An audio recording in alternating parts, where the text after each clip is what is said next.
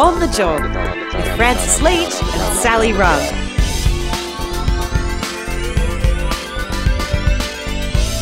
It's On the Job, the podcast all about making your working life better. My name is Francis Leach. My name is Sally Rugg, and maybe some of the things I say don't represent the views of my employer. Maybe. How are you? We often talk about how I am at the beginning of the podcast, and I want to focus on you. How are you going? I'm okay. I, I, I still haven't got out of lockdown mentality. I reckon, and I, we're thinking and feeling it for everybody currently in lockdown all around Australia. It's a really perverse situation we find ourselves in because, at least for you and I, we lived through an extended lockdown in Victoria. We don't need to sort of roll across the history of that again, but suddenly we are living relatively free lives whilst other parts of Australia are experiencing frustrating lockdowns and and disruption. And um, just thinking of everyone in New South Wales, Queensland, and elsewhere who are having that disruption at the moment, knowing that it's school holidays as well. So there's all sorts of complications and disappointments, and just the weariness that people must be feeling about having plans change radically at very short notice, holiday plans, mm. flights, especially school holidays. Yeah, it's a really frustrating time, no doubt about it, and also for all the all the people in this sort of down the supply chain of the economy and workers again on the end of this, working across holiday periods, students and others who uh, were maybe working in those sectors which would have uh, been very busy because of uh, incoming tourists and people visiting. Suddenly that's not there, that income disappears, and once again we have the casual work economy exposed for what it is and leaving people with, with no money in their pockets. So thinking of all of that, but just from a personal point of view, I'm still working a lot from home. And so it's just a different mentality, isn't it? About like I'm quite comfortable. I live in a lovely place. I, I enjoy working at home, but I can find myself for days on end not really venturing beyond my house other than for necessity. So to go get uh, things at the shop or to take the dog for a walk or all of those things, which is fine. But it's a, it's, when you step back a little bit from it, it's a little bit odd, and it's not a sort of it's not the mm. way I've always lived my life. But I've suddenly found myself, you know, sort of in that kind of habit, and I don't necessarily like it. So I've got to find a way to be more consciously engaging in the outside world whilst I have the opportunity, whilst the pandemic isn't impinging more directly on me. I don't know if that's your experience of this, but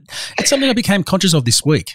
Yeah, totally. I think last year certainly in Melbourne, and that's, you know, and the only real experience I can speak to, obviously. But I think lockdown 101 and then like 102 through 4 here in Melbourne, once we were allowed to have an hour and then two hours of, of, exercise a day, and then we were allowed to go with a walking buddy, like all these little extra freedoms that we were given, I remember just making the most of it my partner and I and sort of neighbors who live nearby were like, great, let's go down to the creek. Like, let's, okay, let's like do a walk up that hill we've never, you know, really sort of trying to make the most of these little bits of freedoms. But now it's like, I completely feel what you're saying. Like, we're not in lockdown right now, but the two weeks we were in lockdown, we still had an hour of exercise a day. But I was just like, I just was so weary. I think that's a good way of describing it. I just was like, couldn't find joy in the hour of exercise anymore. I just didn't want to do it. No, I think that's a really widely felt thing across the entire community. And, and I'm sure that's exactly what people in areas in Australia that are locked down, and with, as I said, we, our thoughts are with you at the moment because we know what you're going through, are feeling because it, it feels like we're in the second year of this now. And uh, because we don't have a horizon where so-called normal life returns because the vaccine rollout has been such a clusterfuck. And that's the only way to describe it. People can't they can't fix on the horizon and go, that's our goal. That's the place we need to, that we're going to. It seems endless. And therefore the sacrifices mm. and the interruptions are just a little more bruising because of that. And I think, you know, speaking to people I work with, and I'm sure it's probably the same with you and others in your working environment, it just means that motivation is just a little harder to find and morale is, is, is sagging a little. And just that energy that requires for creativity is, is really being challenged. And it's hard. It's a really really hard time to be working and balancing family life and then sort of missing out on the things, the, the simple little joys that we used to take for granted, like, you know, bumping into someone mm. in the mm. street and having a coffee or, you know, nicking off to the pub or whatever. Those things aren't happening at the moment. So, yeah, I'm more conscious of that at the moment than I have been. So uh, I guess the, the, the takeout lesson is that we just need to be conscious of that and look after each other and just ask the question. A couple of people I've spoken to in the last couple of weeks have openly admitted, and this is an important step for, say, middle aged men because we never do this. Yeah, I'm really struggling it's really hitting me and actually articulating that they're finding it really difficult rather than just sort of bottling it up. So I think that's important at the moment. If you are feeling that way, uh, if you've got a support network that you know you can rely on and trust, then you need to reach out to them. If you don't have that support network, then I'm you know, really hope that uh, you can find a way to some services that will actually assist you. And we might put some links in our show notes about that that will assist you in just dealing with getting through this period of real challenge because um, uh, it feels like we're still in this Sally for the the long haul, unfortunately. Yeah, I think you're right. And particularly with the complete cluster fudge of the vaccine rollout. Uh, like, I'm not going to get deep in the weeds around vaccines right now, but I, I, something that did give me hope was that um, last night I went with my same sex romantic life partner, Kate McCartney, to get her second Pfizer jab. And we went to a vaccination hub that has been propped up or, you know, stood up in the last, I don't know, a couple of months it must have been. But it was just extraordinary. Like, I'm not eligible yet. I wish I was. But as soon as we walked in, I started tearing up. And I spoke a couple of weeks ago or months ago on the pod about how, like, to me, the fact that these vaccines have even been invented in such a short amount of time I find it very overwhelming in terms of the like majesty of human science and capacity and collaboration. And just walking into this vaccine center, all these like staff walking around um, in these little booths where people were getting vaccinated, and just the feeling was so joyful. And I start sort of like tearing up. And this uh, health worker behind the counter was like, Are you okay? Are you scared of needles? Are you feeling nervous? I was like, Oh, I'm not. I'm not even here to get vaccinated. like, I'm just very moved by this, you know, the way so many scientists and workers and industry and policy like i'm just very moved by this fast response which was obviously easy to feel right in the center of a vaccine hub um, but we know the reality is is that these hubs should be everywhere they should be in workplaces it's not enough to have sort of a handful of places here and there where people like me aren't eligible for a few more months. Anyway, it was beautiful. If anybody listening is waiting for a sign to book in your jab, this is it. This is your sign. We got a lollipop. Well, Kate got a lollipop. They tried to give it to me, and I was just, I was saying, nope, I don't deserve it. Not yet. I don't deserve it yet. I'm not eligible. I'll wait. And you wait till I get here because I'll be a flood of tears from start to end. No, you're absolutely right, Sally. it, it, it is that uh, I think as as unionists and people who believe in the power of the collective effort, um, the way that uh, the scientific and medical community and civil society have gathered around and harnessed their forces, ingenuity, and genius to create a vaccine that can deal with this this uh, pandemic has been awe-inspiring. Um, the other side of it, of course, is the mistrust and mismanagement of the vaccine by uh, governments and, and authorities, which have made it much difficult, uh, much more difficult for people to trust in vaccines. But there's a deeper question about that, which is about the general uh, social contract around the trust in government, the trust in our institutions, which at one time was probably uh, unbreakable at certain periods in our history, but right now is being really tested. And we need to find a way to get that back because in moments like this, the only way we get through this is by having that belief in the power of our collective effort, a trust in our institutions, and our belief that the science will not let us down. So we've got to try mm. to join those things up again. You know what? We also need to join up people who do not speak the language that we do. Now, we were talking about this, and this is why we're doing this week's podcast. Is imagine how difficult it is right now Uh, just to follow the news and the different announcements that are going on and you know change in policy and you know direction and lockdown out of lockdown stage 3 stage 4 it's hard enough when you speak the language, English is a first language, in which most of this information is being delivered. How more difficult would it be if English wasn't your first language or if you didn't have English at all to try to keep up with the avalanche of difficult, sometimes confusing and conflicting information to make valid and informed choices about what is the right thing to do. It must be just, you know, near on impossible. Yeah, absolutely. And um, I was so excited this week to talk to our next guest, Giuseppina, and talk about what it's been like for people working as translators during the pandemic, a job that is already quite often on the front lines of crisis, whether it's in hospitals, in police stations, in courts, and now faced with a pandemic. And yeah, what that experience has been like, and the burgeoning campaign of translators around the country who are organising for their rights. Yeah, really, really loved talking to Giuseppina this week. Here she is, Giuseppina Pugnatori. She's a translator. She's also a union organiser for an industry that is vital for people who don't speak English, but also one that is highly casualised, underpaid, and undervalued. Not by us, though. Let's go and meet Giuseppina here on the job. On the job with Francis Leach and Sally Rugg. It's on the job, the podcast all about making your working life better. Francis and Sally with you now. Sally, today we are very privileged because we've headed out to Pascoe Vale South in Melbourne's glorious northern suburbs on a brilliant winter's day, and we're sitting in the kitchen of Giuseppina Pugnatori, who's an interpreter, whose job it is to try and help those who have English as a second language or no English at all navigate what has been a crazy, crazy time, particularly during the COVID period where news and information are absolutely vital.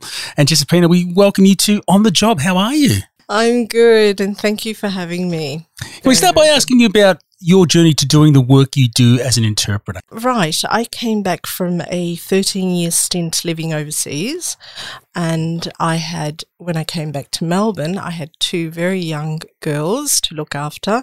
And one of my brothers was teaching at RMIT in the language department. And he noticed that, you know, clearly my Italian skills had improved. And he knew that I loved studying anything to do with languages and spoken word and what have you.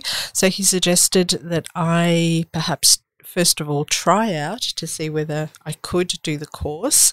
It was an advanced diploma that RMIT, I think RMIT still run that.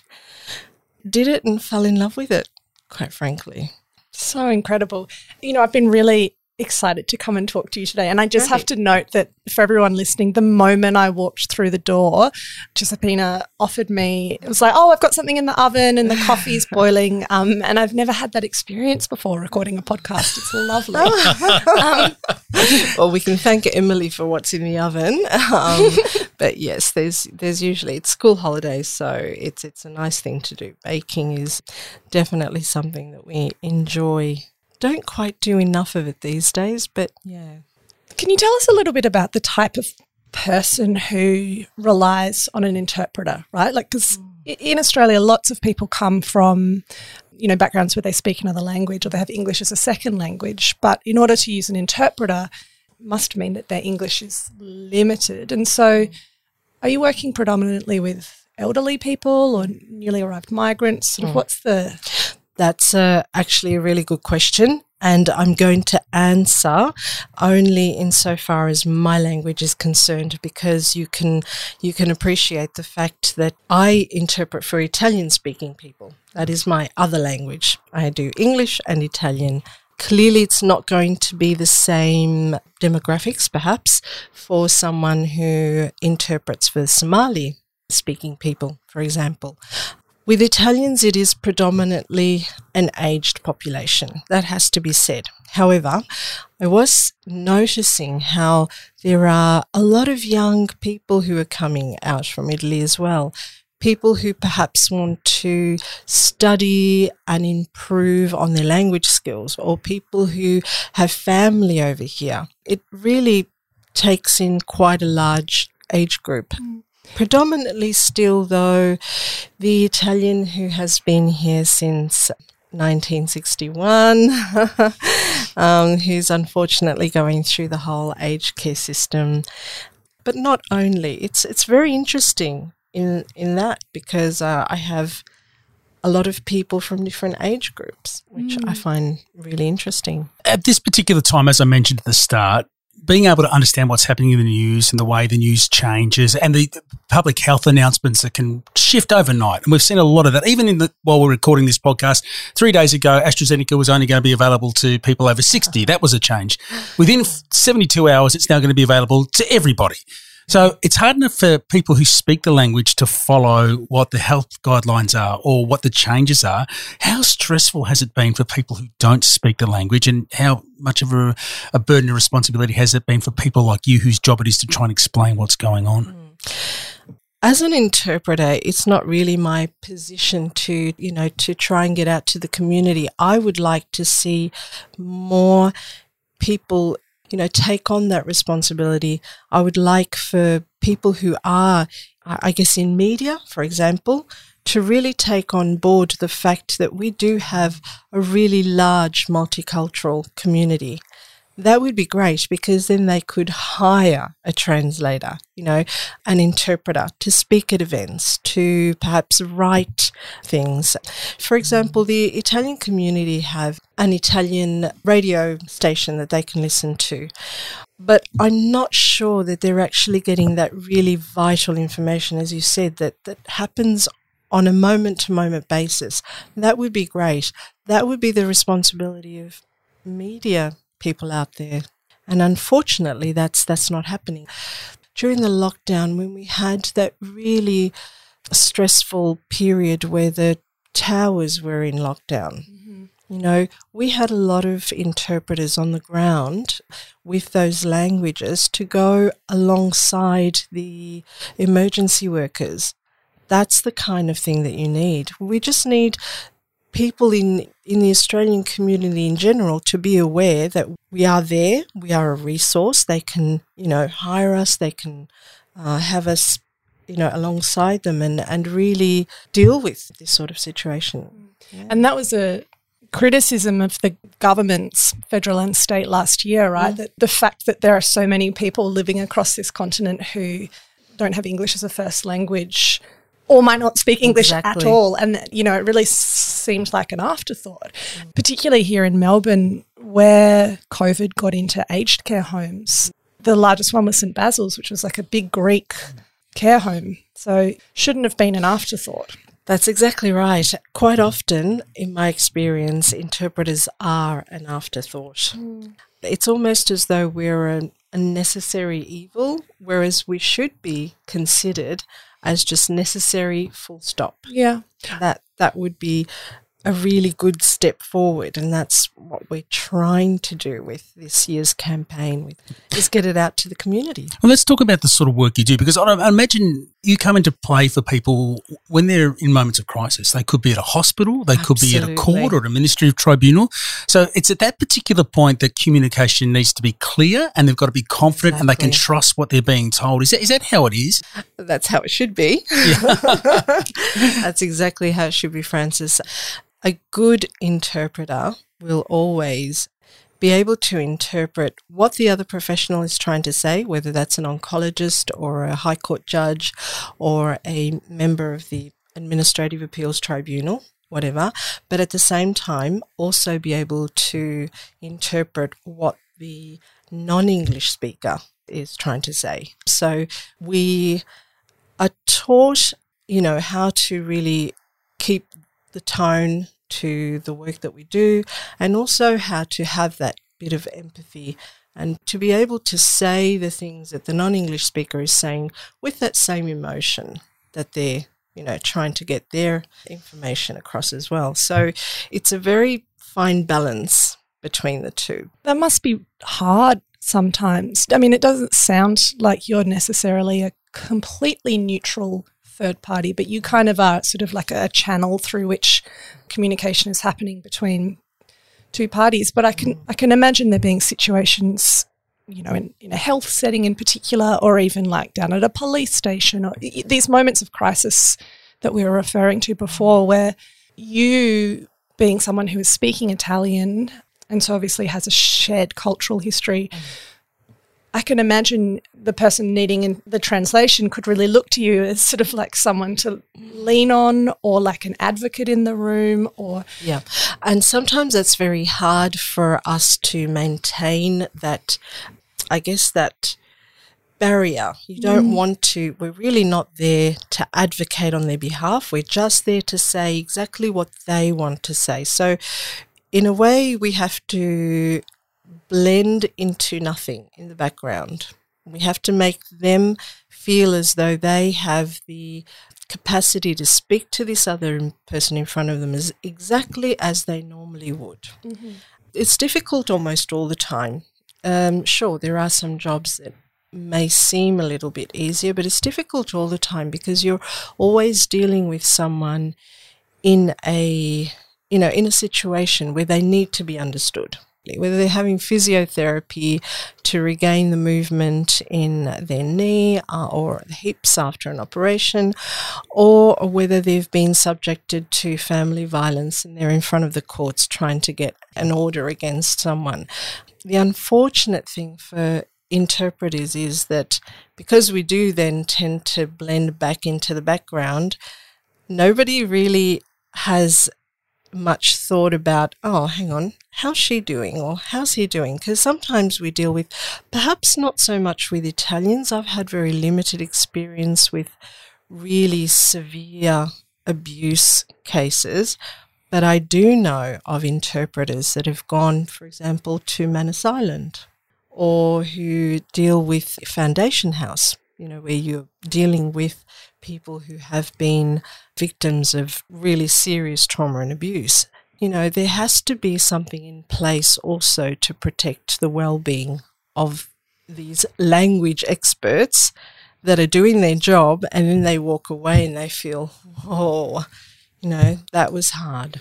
You mentioned when we were corresponding earlier that there's some concerns around in these high pressure environments at the moment with doctors and with police and whatever else that they're now in a rush to get things sorted. So they're bypassing interpreters or you're finding it more and more difficult to actually be present in a conversation because some professionals are just going, well, I'm just going to go with my gut on this. I'm going to make a, yeah. a, a, random call and I think I understand what this person's saying. So we're going to do A, B, and C. That's yeah. a real worry, isn't it? Um, I can think of one particular, one member of T, TIA came to us and uh, said, so this particular interpreter is actually working in a hospital because you also have interpreters who, who do have um, full time positions in hospitals. Very, very few, but nonetheless. And this is, of course, no, you know, no judgment on the doctors or the medical staff because I completely understand that they're also under a lot of pressure to try and see as many patients as they can. However, they do try and cut corners. A family member is not an interpreter, should never be used as an interpreter. In a lot of cases, that's what they resort to. This particular interpreter was um, sitting with the doctor but the patient was on the phone with her nephew, of all people. So the doctor just carried on this conversation. It was just a follow up from a procedure. And the nephew thought, no, no, she, you know, she's doing quite well. She's good. She looks great. And the um, nephew's not in the room. The right? nephew is not in the. The nephew is in the room with the patient, with the Italian-speaking patient. So they're conversing over the telephone the doctor and the nephew are on the telephone. I can hear what's going on because it's on loudspeaker. And the doctor is just asking questions to this family member, not directly to the patient. At one point, he turns around and says to the interpreter, Well, seeing as we have the interpreter here, perhaps, you know, Mrs. So and so would like to have a chat with, with our interpreter. Of course, the interpreter says, I'm not here on a social visit. I'm, I'm here to, if you'd like to speak with the patient directly, I can help you do that. I'm here for that. So um, the doctor then proceeds to ask the patient directly a few questions. It turns out that she is actually having symptoms that are like noteworthy symptoms, symptoms that her nephew knew nothing about because she was simply embarrassed to tell him.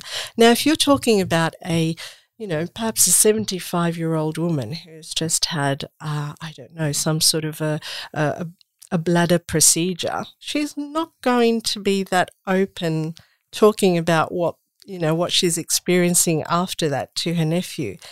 When the doctor asked by the interpreter, it turns out that some of those symptoms sent off a few alarm bells and he sent out an ambulance to get her and bring her into emergency. Wow. So that's an example of how things can go wrong if it's not done properly. Yeah. I want to talk to Giuseppina about the vital work that you do, and you've explained a little bit of just how important it is and how vital it is to people to have a voice in the room they understand and can express themselves on your behalf.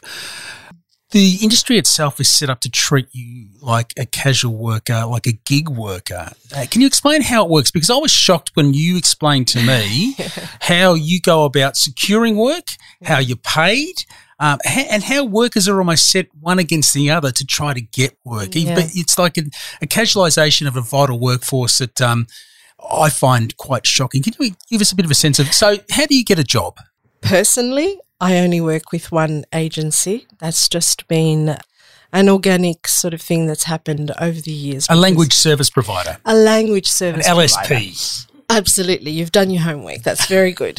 so, we have various language service providers. I believe that back in the 90s, these were all privatized. Prior to that, you could actually work directly for the government, which was basically the same wage we're getting now. Have a think about that. That's 30 years, Wow. and our wages have not gone up. 30 years. Yeah, even though we've we've really um you know this is this is all this comes down to privatization. It's been handed out to these private agencies. There is no EBA as far as interpreters go. We work under the health award system, which is not really catered to interpreters as such. Quite often, our contracts are casual contracts which is absolutely crazy.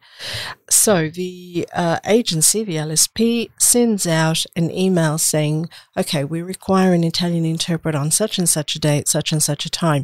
Doesn't get sent just to me, it gets sent to 10, 15 interpreters. So first one in, bang. Like a taxi driver. Right, right. It's absolutely crazy. But even, sorry, even taxi drivers, like they have the first cab off the rank rule. I mean, that's literally named after taxi drivers, Right, you know, like right. Okay. oftentimes they're in a line. Okay. Whereas we're pretty much so.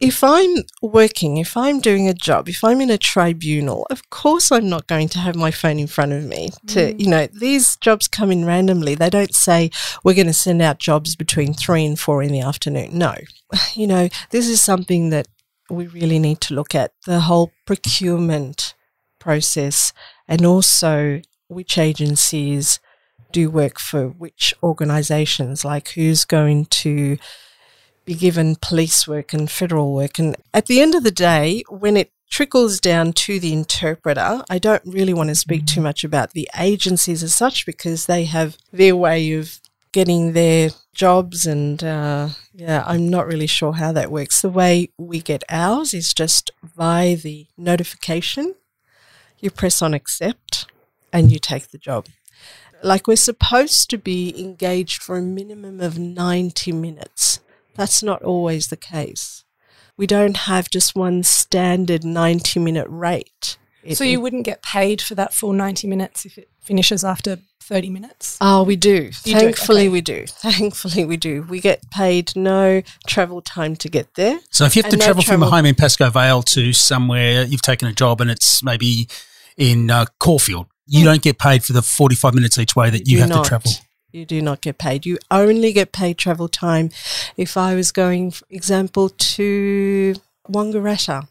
If I go out to the country and it's over a certain number of kilometres, Mm. then you get charged. For people uh, listening who aren't from Victoria, and also for me who is not like historically from Victoria, how far is Wangaratta? Um, more than an hour away. Right, okay. Yeah, it's about 200 Ks at least. Yeah, exactly. So only if you're going out into country areas.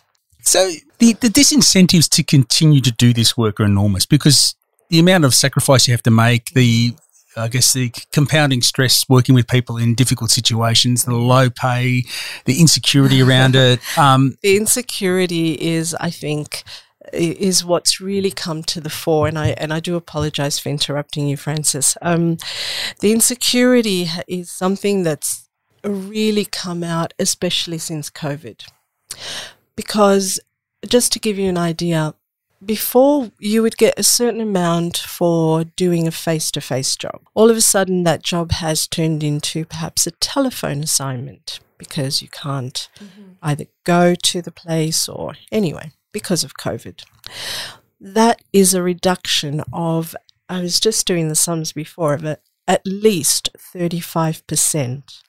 35%. And on what grounds? Because you're still doing the work, the and if anything, surely it's more right. difficult because you you can't you're not in Thank the you. room to pick up those non-verbal cues and, and tone and Thank you. On the grounds that I don't know. I don't know on what grounds. I know that if I'm on the telephone doing, let's just say, a guardianship list application, we're all in VCAT. I know the VCAT members getting exactly the same.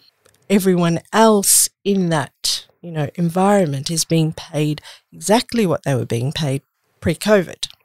The interpreter has gone down by 35%. We're actually doing exactly the same work. Mm. In fact, you're right, we rely very much on the non-verbal cues. And we don't have those. So a lot of the times it's really difficult. It's also difficult for the non English speaker to communicate in that so in that setup. So sometimes we have to modify the language just ever so slightly so that it you know makes them feel comfortable and it helps them to open up. And yet 35% less. So is it the language service provider that provides the fee? And is that who you, if you're an individual interpreter and you're not a member of a union, but I know that you are the member of a union. If you're an individual interpreter who's not a member of the union, doesn't have any advocacy or representation, you have to negotiate with your LSP for the cost of your service. The way I understand it, each LSP has a set rate, like they have, and you know, I've got mine right here. They're um, interpreting rates of pay for Yeah. Victoria. That's another thing. They change from one state to another. So if I'm interpreting for VCAT, or well, clearly it's not called VCAT, but if it's in um, New South Wales, I get paid according to the New South Wales rates, even though I'm here in Victoria. There's a lot of things that need to change. And no, you don't actually negotiate with the agency. The agencies have a set rate. It should also be noted that there are different levels of interpreters. I'm classified as a certified interpreter for which I might add, I have to recertify every three years. There's a national authority, and every three years I have to prove that I have enough points to be able to recertify, which means I retain my certification as the highest level of interpreter. At your own cost and expense? Of course, oh goodness. at my own cost and expense. So, professional development events I pay for. Having said that, just uh, well, our union, bless them. Tell us um, what union you're in. we're part of Professionals Australia, but our particular union is Translators Interpreters Australia, and uh, they provide us with PD events. Yay! it's it's fantastic, especially in the last twelve months, I'd say. They have been churning out, you know, PD events that we can, like webinars and um, things that we can attend, and therefore build up our points so that we can recertify. Um, a number of agencies are also doing this for their employees. It's it's no cost to them. Some are charging. Some that you have, for example, Monash runs some really good professional development events, but you have to pay for those, and that comes out of our pockets. At the top, you mentioned something about the campaign you were running this year. Can you tell hmm. us about that? What's this campaign and how can we get behind it?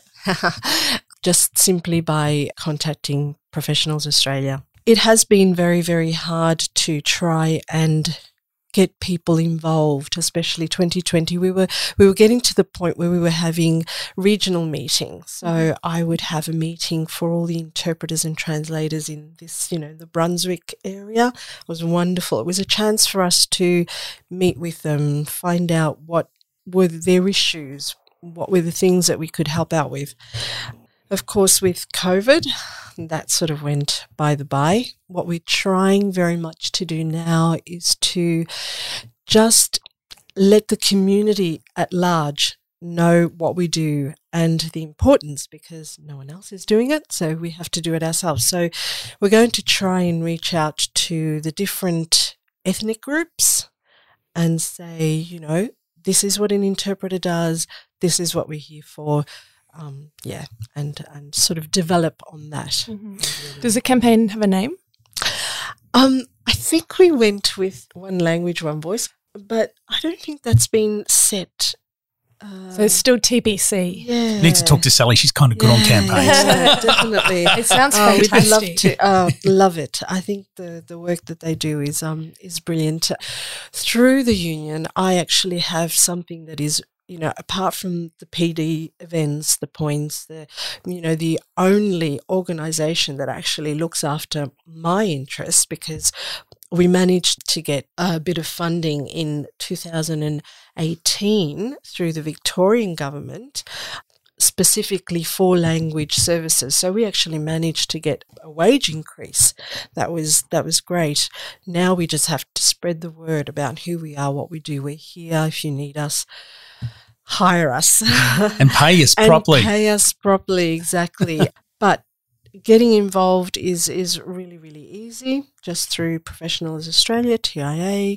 There's a lot of issues that we need to sort through. So we have our hands quite full. Giuseppina, thank you so much for having us in your beautiful home. I think we're ready for coffee and cake now. I think so. thank, thank, you so, so much. much. It's been so lovely to talk. Thank you very much.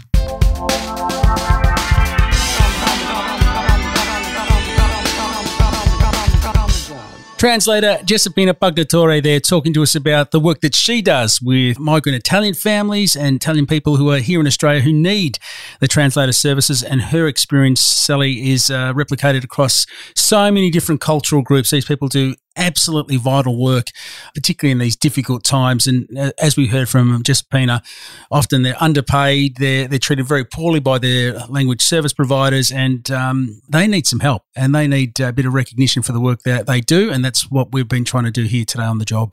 And just as a side note, I mean, maybe this came through over audio and people listening will be like nodding and being like, yes, Sally, we got it. Maybe you got this, but we were sitting in a room with Giuseppina. I was sitting next to her, and she just emanates such warmth and kindness. And as soon as I walked into her house, I just felt like I wanted to hug her, even though we've never met. You know, the reason why I wanted to ask her about whether it's difficult when those lines get blurred between being a neutral third party translator, but perhaps wanting to comfort someone or be an advocate or you know i can just imagine that being difficult for her more than she perhaps let on because she seems to me to be such a caring person. Um, but i i also think that people just from you know that time we spent with her then i feel like people who are relying on a translator in their moment of need or you know week of need or whatever to have someone like her in the room as that warm presence would be such a comfort. And we'll go back there again soon because the cake was A1, superb. Straight out of the oven, straight on the plate. Good to see you, Sally. Have a great week, and uh, we'll catch you again next week on the job. We can follow you on the socials at Sally Rugg. You can follow Francis at Saint Frankly on Twitter. Don't forget um, to give us a um, rating. Don't forget to give us a rating. Give us your five stars. Tell people about the pod. Share the information and the inspiration. So, whatever platform you're on, write us a rating and a review. Um, it really helps other people find the pod, Sally. Thanks so much, everybody. Chat next week. Bye bye.